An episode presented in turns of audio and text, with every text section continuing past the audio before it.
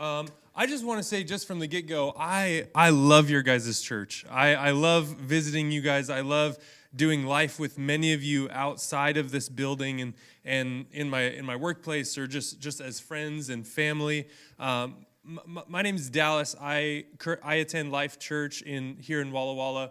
I work at Live It Coffee Company and, and I help with our, our leadership school there. It's a two year Bible college, ran through Portland Bible College um, called Forge and Foundry. So I, I help teach that program and I help administratively there. And, and it's just a blast. I absolutely love it. It's one of the, the most fun things that I get to do. But, but today I'm especially excited to come and, and hang out with you guys this morning. I just want to thank uh, Jordan and Nick and Pastor Nate and Michelle while they're gone. I just want to thank you guys for, for how you, you lead your people. Um, I, there you are. I thank you for how you lead your people. Thank you for how you pastor this, this group of people. And, and I just felt so strongly as I was preparing throughout this last week or so is that Walla Walla needs Refuge Church. It truly does. It needs you. Okay, there are people in this city that, that need Refuge Church. And so I'm so grateful to have the opportunity to come hang out with you guys and share some things from, from God's love letter to his kids. And, and uh, so we're going through the book of Colossians. If you're just joining us for the first week, uh, we're, we're going through um, a beautiful little epistle written by the Apostle Paul. And, and we're just walking through some of the key themes and key scriptures that we find through there. And, and we're going to be closing today with the, the last and final chapter, chapter four. And, and I think that God really has some, some precious things in store for us this morning. So I just want to pray real quick before we begin. God, I just thank you so much.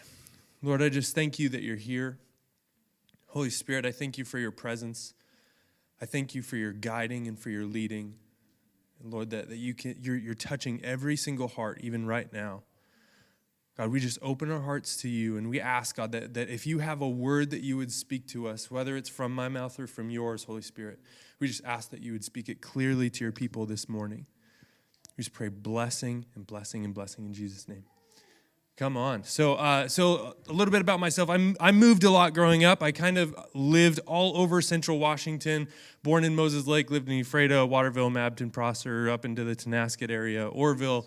Uh, good old Tonasket, T nasty is what they call it. Um, so, so I, I kind of moved around a lot, and, and so with moving, what I found is that you make a lot of amazing connections when when you enter into a new place or when you enter into a, even if it's not moving towns maybe you're moving jobs maybe you're moving schools. In, in, in seasons of transition there's opportunities for great great great connections but also when, when you leave one season and go into the next there's also things that you can find yourself connected to that you maybe wish that you weren't connected to they can bring up things that's like, oh, I don't know why I was so connected to this past relationship. I don't know why I was so connected to this idea. I don't know why I was so connected to these things. And if you're anything like myself, sometimes we can kind of put the focus on the things that we wish we weren't connected to rather than the things that we are to be connected to. Is that right? Am I alone in that? Praise God. Praise God. So, in this last chapter of Colossians, I love how practical the Apostle Paul gets with us when, when he just lays it simply and clearly. Okay, so, so as, as I was reading through this chapter and, and kind of really diving into it and studying it, what I found was that, that there are some connections that matter. I, I found three, specifically, three connections that matter that are going to help us to live the life that God has called us to live a life of influence, a life of impact, a life of significance, a life of, of purpose, a life where we're being obedient to the will of God in our lives, right? And so, so the first connection that matters is comes out of this first chunk in Colossians 4, chapter, uh, verses 2 through 4. It says, Devote yourselves to prayer with an alert mind and a thankful heart. Pray for us too that God will give us many opportunities to speak about his mysterious plan concerning Christ. This is why I'm here in chains. Pray that I will proclaim this message as clearly as I should. So, the first primary connection that we need, I would say the first and foremost connection that we need in order to live a fulfilling, fruitful life as believers is we need to be connected to God. We need to be connected to God. And one of the most practical ways that we can be connected to God is this intimate thing called prayer. Okay, so, so prayer is, is this beautiful opportunity where God invites us into his very personal presence to engage in conversation with him. And let me, And can I just warn you with this? And that, that, that, that verse where it says, with an alert mind and thankful heart, I think what he's reminding us to do is not sleep on the job. I, I for a long time, uh, for, for a while, did wildland firefighting, and I would be sitting in the back of our, our trucks driving around the wilderness all over the place. And often, like most toddlers do, I was a 19 year old toddler, but like most toddlers do, when you sit in the back of a vehicle and it's moving for hours and hours on end, it is so easy to fall asleep. Yes, thank you. Sometimes, no, hopefully not while you're driving, mostly when you're a passenger. I was always in the back of the truck, praise God. But so so my boss, he would recognize that I was sleeping on the job, and so the way that he would wake me up is we'd be 30 miles out into the middle of nowhere around so many Forest Service roads and all this stuff. And he'd be like, hey, well, they call me Cincinnati because when you have a name that is the name of a city, you just kind of get whatever you're given. So it's like, hey, Cincinnati, find where we're at on the map. Like, okay, okay, okay. There's a mountain, there's a lake. Let's give it our best shot. and so, so I learned quickly that, that it's not okay to fall asleep on the job. And I think that Paul would have learned a similar story from hanging out with the disciples with the disciples that followed Jesus and in the stories that were conveyed and, and hearing their gospel accounts and in interacting with Peter and, and, and the boys when they were in the Garden of Gethsemane. And Jesus said, Hey, stay awake and pray with me. And they fell asleep on the job. Okay, so with an alert mind and a thankful heart, how are, my question for us today is how are we treating the presence of God? How are we treating the company of the Holy Spirit? Are we treating it with the weight it deserves? Are we treating it lightly? And, and just, just to be fair, the, the definition for the word dishonor is to take lightly. So, are we dishonoring the very presence of the Holy Spirit when we sleep on the job in our prayer life? And this isn't to condemn or to say, hey, blah, blah, blah, wake up, but it is to say that we have some beautiful opportunities ahead of us. We have some beautiful encounters ahead of us if only we would make our hearts just as ready as our hopes are. Right? Sometimes we're hoping for things to change. We're hoping for circumstances to differ. We're hoping for that family member or that friend to come to know Jesus. We're hoping for all of these things, but sometimes our, our energy when we're in that place of hoping can get strained. And I get some, some of us have been praying for things for longer than I have even been alive and I honor you for that. Pray another day. Say another one, please. My generation needs it. We all know that. But say another one. So, with an alert mind and a thankful heart, we pray. Okay? Prayer also, when we, when we look at that verse, prayer also isn't, isn't just our grocery list of things that we're asking God to do or change or be or whatever right? Prayer is, is often asking God for the opportunity to inconvenience us for the sake of reaching the lost. Okay, so, so, so it says to, to pray that we would go out and communicate the gospel, pray that we would go and speak to other people and to share these mysteries that, that, he, that we've received from Him. So it's not just about, God, make me comfortable. Give me the nice, ultra soft, cushy memory foam slippers to sit on my couch and listen to Maverick City with. No, it's, it's, it's about reaching the lost. It's about putting ourselves into, into uncomfortable and sometimes, often, if we're going to be completely honest, disorienting positions to reach people who don't know Jesus. Which then, then the last part where he says, And pray for me as I'm in chains, that I would preach this message that, that put him in chains as clearly as he should. And so, what that tells me is that we need to pray for our leaders. We need to pray for our governmental leaders. We need to pray for our pastors. Hey, can, can I ask you this? Refuge Church, can I ask you to just one day, commit one day a week to pray for your pastors while they're on sabbatical? Can you do that? Can, can you choose, like, if, if your most open day of the week is a Tuesday, it, you don't have to pray for them at pre service prayer here at church. You can pray for them at, in the comfort of your own home. You can pray for them on your drive to work. You can pray for them on your walk with your kids. But can you commit one day to pray for your pastors? fresh vision and strategy and refreshing, and that they would feel the love of Jesus just as much as they communicate it. Can we do that? I love it. Thank you. So, so the second thing that the second connection that matters, according to Paul, is a connection to unbelievers. Okay?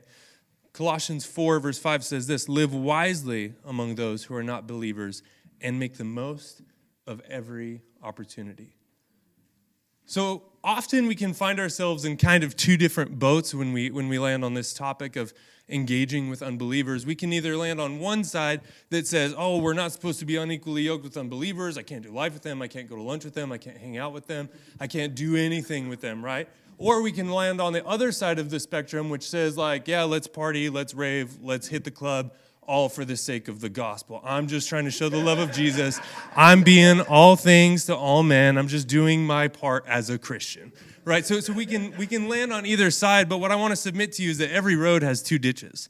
So for every right way to do something, there's probably a wrong way on each side of the pendulum swing. And so so I want to offer to you this that when when Paul is saying to to um, live wisely among those who are not believers and make the most of every opportunity. What he's saying is, is he's saying we need to do life with unbelievers in a presupposed way. He's, he's not saying if you are one who is called to do life with unbelievers, then do it with wisdom. He's saying as you do life with unbelievers, navigate that road with wisdom. Because what we're balancing here is we're balancing our influence, which, hey, if you're in the room and you have a pulse, you have influence. I don't care how old you are, I don't care how young you are. I don't care if you're four years old. I don't care if you're 97 years old. I don't care if you're above 100. If you're above 100, praise God. You probably have the most influence in the room. But there, there is, there's no, literally just being alive gives you influence in at least one person's life. And if I know like this much about the gospel, which, which I've only been walking this road for five years, so I'm not saying I know everything, but if I know this much about the gospel, one is worth it. Because it was the 99 that Jesus left to go find the one, right? So if there's one person in your circle of influence, that's enough. Okay? That's enough. So so we need we need to do life with unbelievers. And while we're doing that, we're balancing one influence. And then the other thing that we're, we're balancing is consistently, always forsaking darn near all else is living a life of integrity. Because I can tell you this is that the only influence that matters is an influence that's backed with integrity. That's the kind of influence that's going to create and sustain people to an encounter with Jesus that won't just change their life, it won't just make them happy, it won't just maybe turn around some circumstances in their in their world that they're dealing with. It won't just bring uh, this like release of shame. It's going to change their eternal destiny. Right? Cuz that that's what it's about. It's not just like having lunch with somebody who like looks different than you or talks different than you or whatever. It's about seeing people come to Jesus and be added to the kingdom. Right? So we we can't we cannot get so comfortable we can't get so comfortable that we forget what it's like to not know Jesus. And even, even just from my own life, some of the most refreshing conversations that I have about, about Jesus, about my best friend, are with people who don't know him yet. It's like we can have these great theological discussions, and, and I love those. I love being sharpened. I love what godly community brings as it sharpens us and refines us and brings us into the true knowledge of what it is to know Jesus. But there's something special about somebody who doesn't know Jesus, who doesn't know the simple truth that Jesus loved them and died for them. There's something beautiful about that conversation that's refreshing to your own spirit because it reminds you it's like, hey, sometimes I can get so caught up in this and that and this and that. Am I doing the right thing? Am I saying the right thing? Am I dressing the right way? Am I listening to the right kind of music? All these things. But we forget how simple it is that Jesus loves you. Doing life with unbelievers will remind you of that. And it's from that place it's from that place of doing life with people who don't know Jesus yet. Your heart is stirred with compassion for them. It's like, oh my gosh, you're reminding me of what it's like to need, to need and still need the mercy of God. Because His grace didn't just save me, it's still saving me. His grace didn't just come and make me white as snow, but it's empowering me to live a transformed life. So it's the same grace that you're experiencing now for the first time, maybe, that, that, that's transforming your life, that's continually transforming mine. And it's just this beautiful reminder of what it is to do life with God, right? And, and it's tied to doing life with people who don't know Him. It's a beautiful thing. I love, I love how, how your pastor, Pastor Nathan models it. He, he does r- random work at, at my workplace all the time at Live It. He doesn't hide in the corner. He doesn't go into a back room. He seats himself at a table in the front where he's open for conversation, and I love that. He invites people in. Oh, what are you doing? It's like I'm just working on something for my church. It's like that's amazing. What a way to what a way to draw unbelievers in is to go where they are, right? Because I don't I don't have kids yet, but I'll tell you this: my my prayer for my kids when I do have them is that they won't be the kind of Christians that will pray the prayers of, God, use me to expand your kingdom, use me to reach the world, but then maintain a 10 foot safety bubble from anyone that doesn't look like them, talk like them, smell like them, vote like them, believe the same things that they believe, were raised in the same communities that they were raised in, have the same like intellectual capabilities that they may have. There's so much beauty in, in, in getting rubbing shoulders with people who need what you have.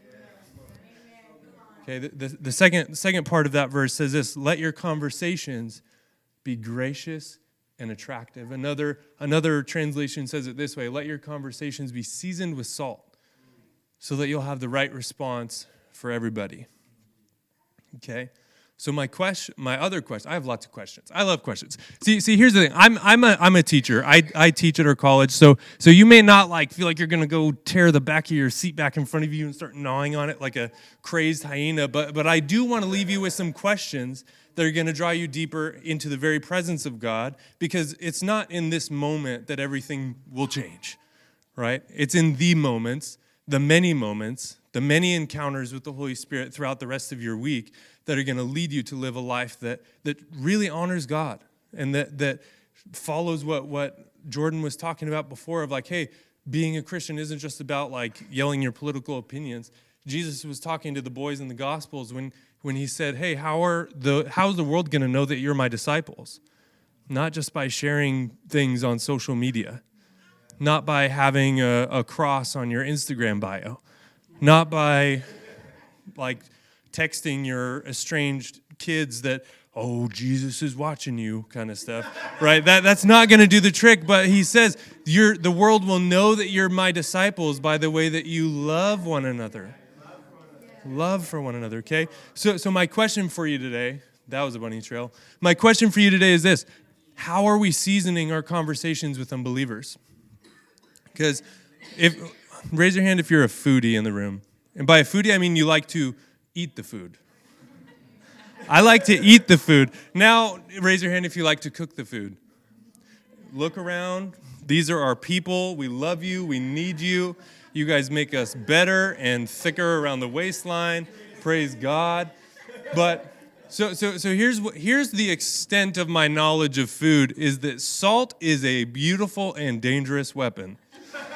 Okay? A little bit of salt and it tastes super bland and kind of gross and it's like what even is this? Am i chewing cardboard? Too much salt and your face literally begins to implode. Like, water! Right? So, so it's like too much salt is a bad thing too. So how again i ask how are we seasoning our conversations with unbelievers? Are we talking about how the gospel has changed our life at all are we under seasoning our conversations with people who don't know jesus would they believe you if you told them that you were a Christian? I have to ask myself that all the time too, because it's, balancing that influence and integrity. Would they, would they believe you? Okay, and then, then the other end is do you push forward your own religious convictions so strongly that you are now inapproachable? Both of them limit your reach. I don't believe that either of them really, really do the work that God has sent us to do. And if we're going to be if we're going to be honest, any any calling, I would I would say this, likely, because that's a safe word. Likely any calling that you can ever receive from God involves the lost.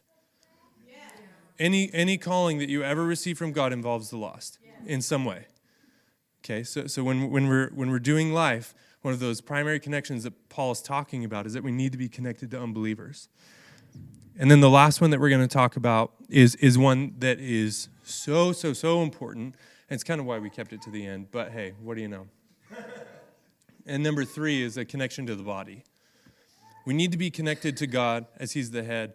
We need to be connected to unbelievers for the purpose of evangelism, but we need to be connected to the body for the purpose of spiritual maturity.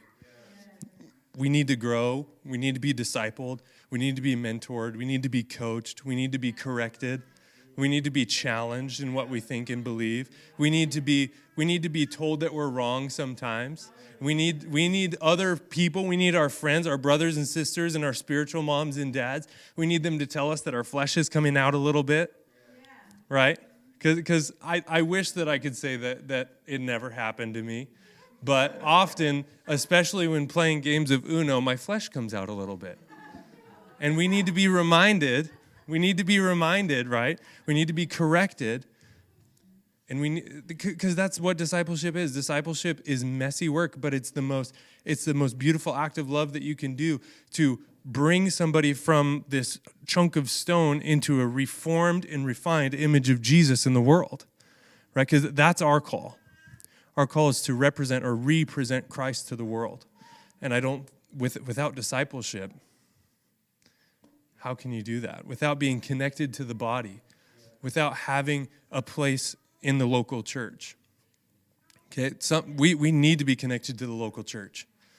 We need to serve the local church we need to come a little early and, and hang out and chat with people, straighten out chairs, watch somebody else's kids. We need to stay a little bit late and have those conversations with people. We need to get a little bit vulnerable and uncomfortable and ask for prayer from, from people that we may not know yet, but could become the next seasons of our life's best friends and mentors and supporters. We need that.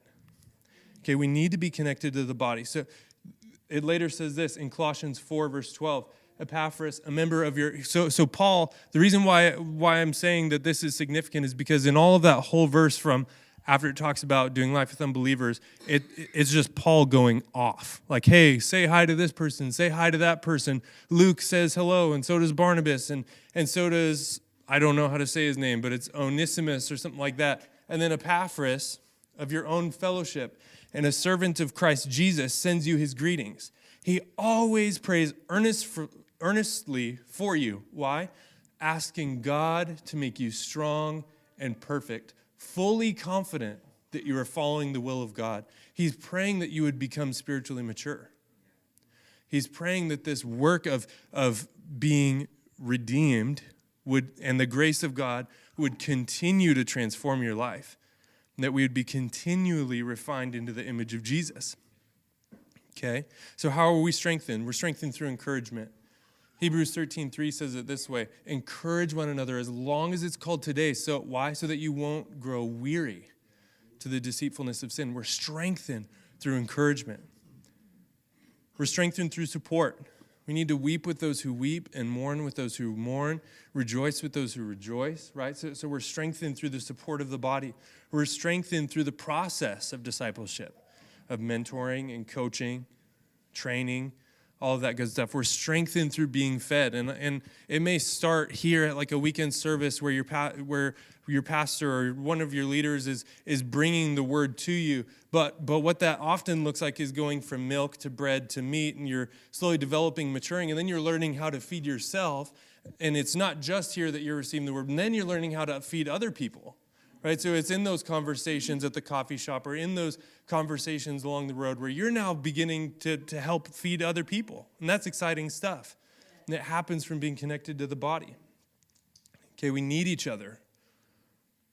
And it's for your benefit. I, there, there's a lot to give. There's there's a lot that where, where you can serve and that you can you can give of your time, your talent, your treasures, treasures, all of those things. But I promise you that if you do that, you will be a different person you, your life will look completely different.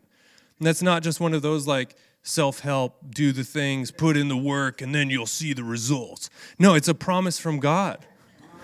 It's a promise from God. Draw near to me and I'll draw near to you, right? We're drawing near to his body. We're drawing near to, to, to the, the very vessel that God has chosen to bring his message to the world f- until he comes back. Isn't it a beautiful opportunity? Come on, it's, it's an amazing thing that we get to take part in. And, and this, and again, I, I'm just sharing my own mail up here. This may be a just me thing, but you never really realize how much of a turd you are until you do life with other people. I promise, I promise you that nothing that I do offends me. nothing that I say annoys me. My messes don't bother me, right? But it's as soon as we walk into a room with other people, I've found out that I, I've, I've learned ways that I can offend people that I didn't even know were possible. I, I didn't know that that was a thing that you could be offended by. But, but, but what does it do? It refines you. It refines you. It, it puts the bridle on a little bit and it teaches you to walk with wisdom. And it's not just helpful for doing life in the body, but what that, that's the one of the words that Paul used to describe how we should navigate life with unbelievers is with wisdom. Right? So we see Paul, and we're, we're going to close at this, this thought. We see Paul here in, in, in prison for the, for the sake of the gospel. He's sharing the gospel with people, and, and he's, he's stoned, he's shipwrecked, he's all of these crazy things that have happened. It's still the, the thing that troubles him the most. I, I didn't. I don't know where the reference is. I didn't put it in here, but it just came to mind. Is that he's been shipwrecked, he's been stoned, he's been whipped, he's been abandoned, he's been without food, he's been without sleep, all of these things. But he says the thing that troubles him the most is his deep concern for the church.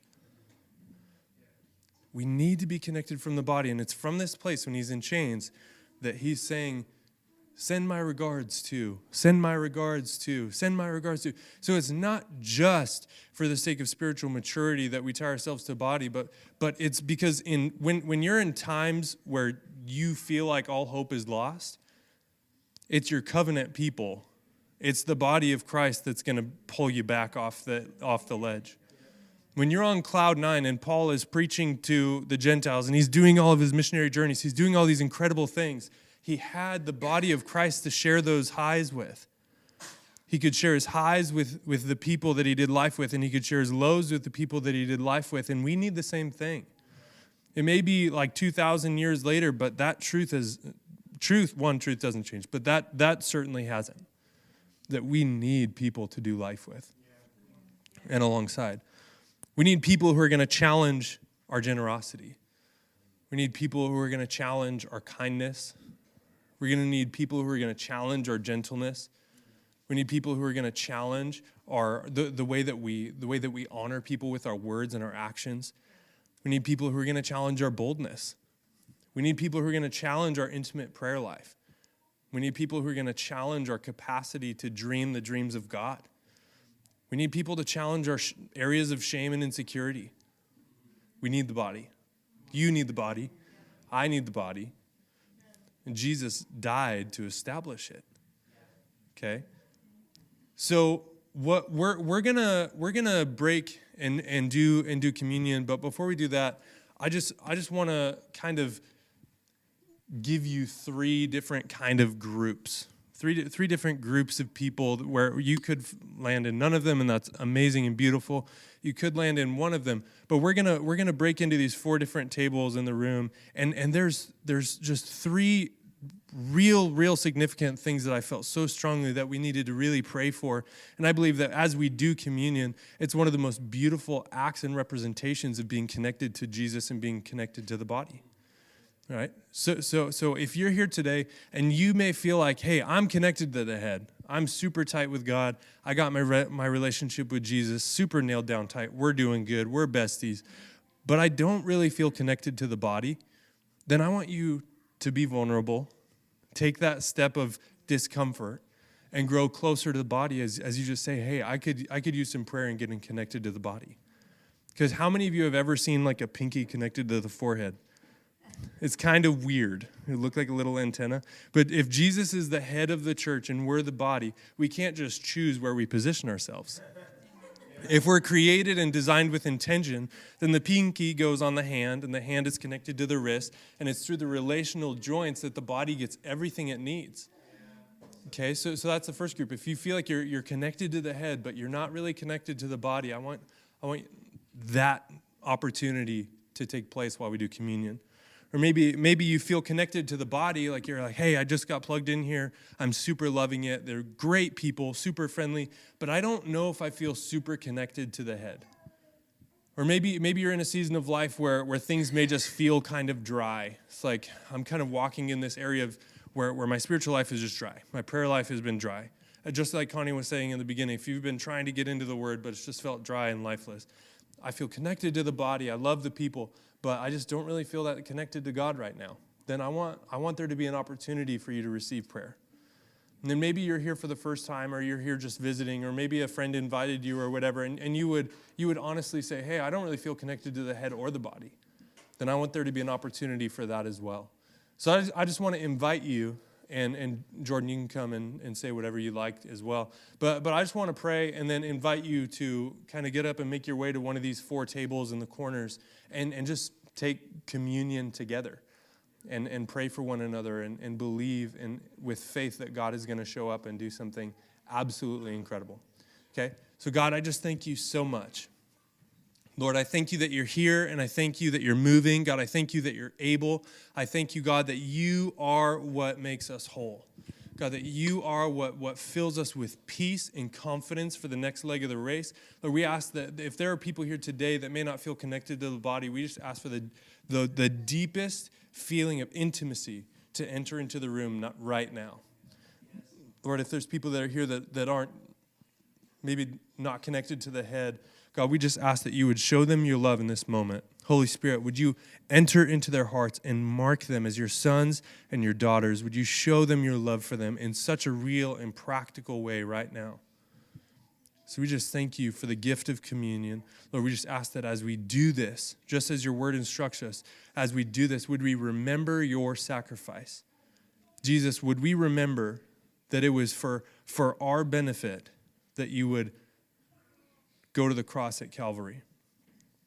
It was that we could be drawn near to you that you chose to give your life up for us.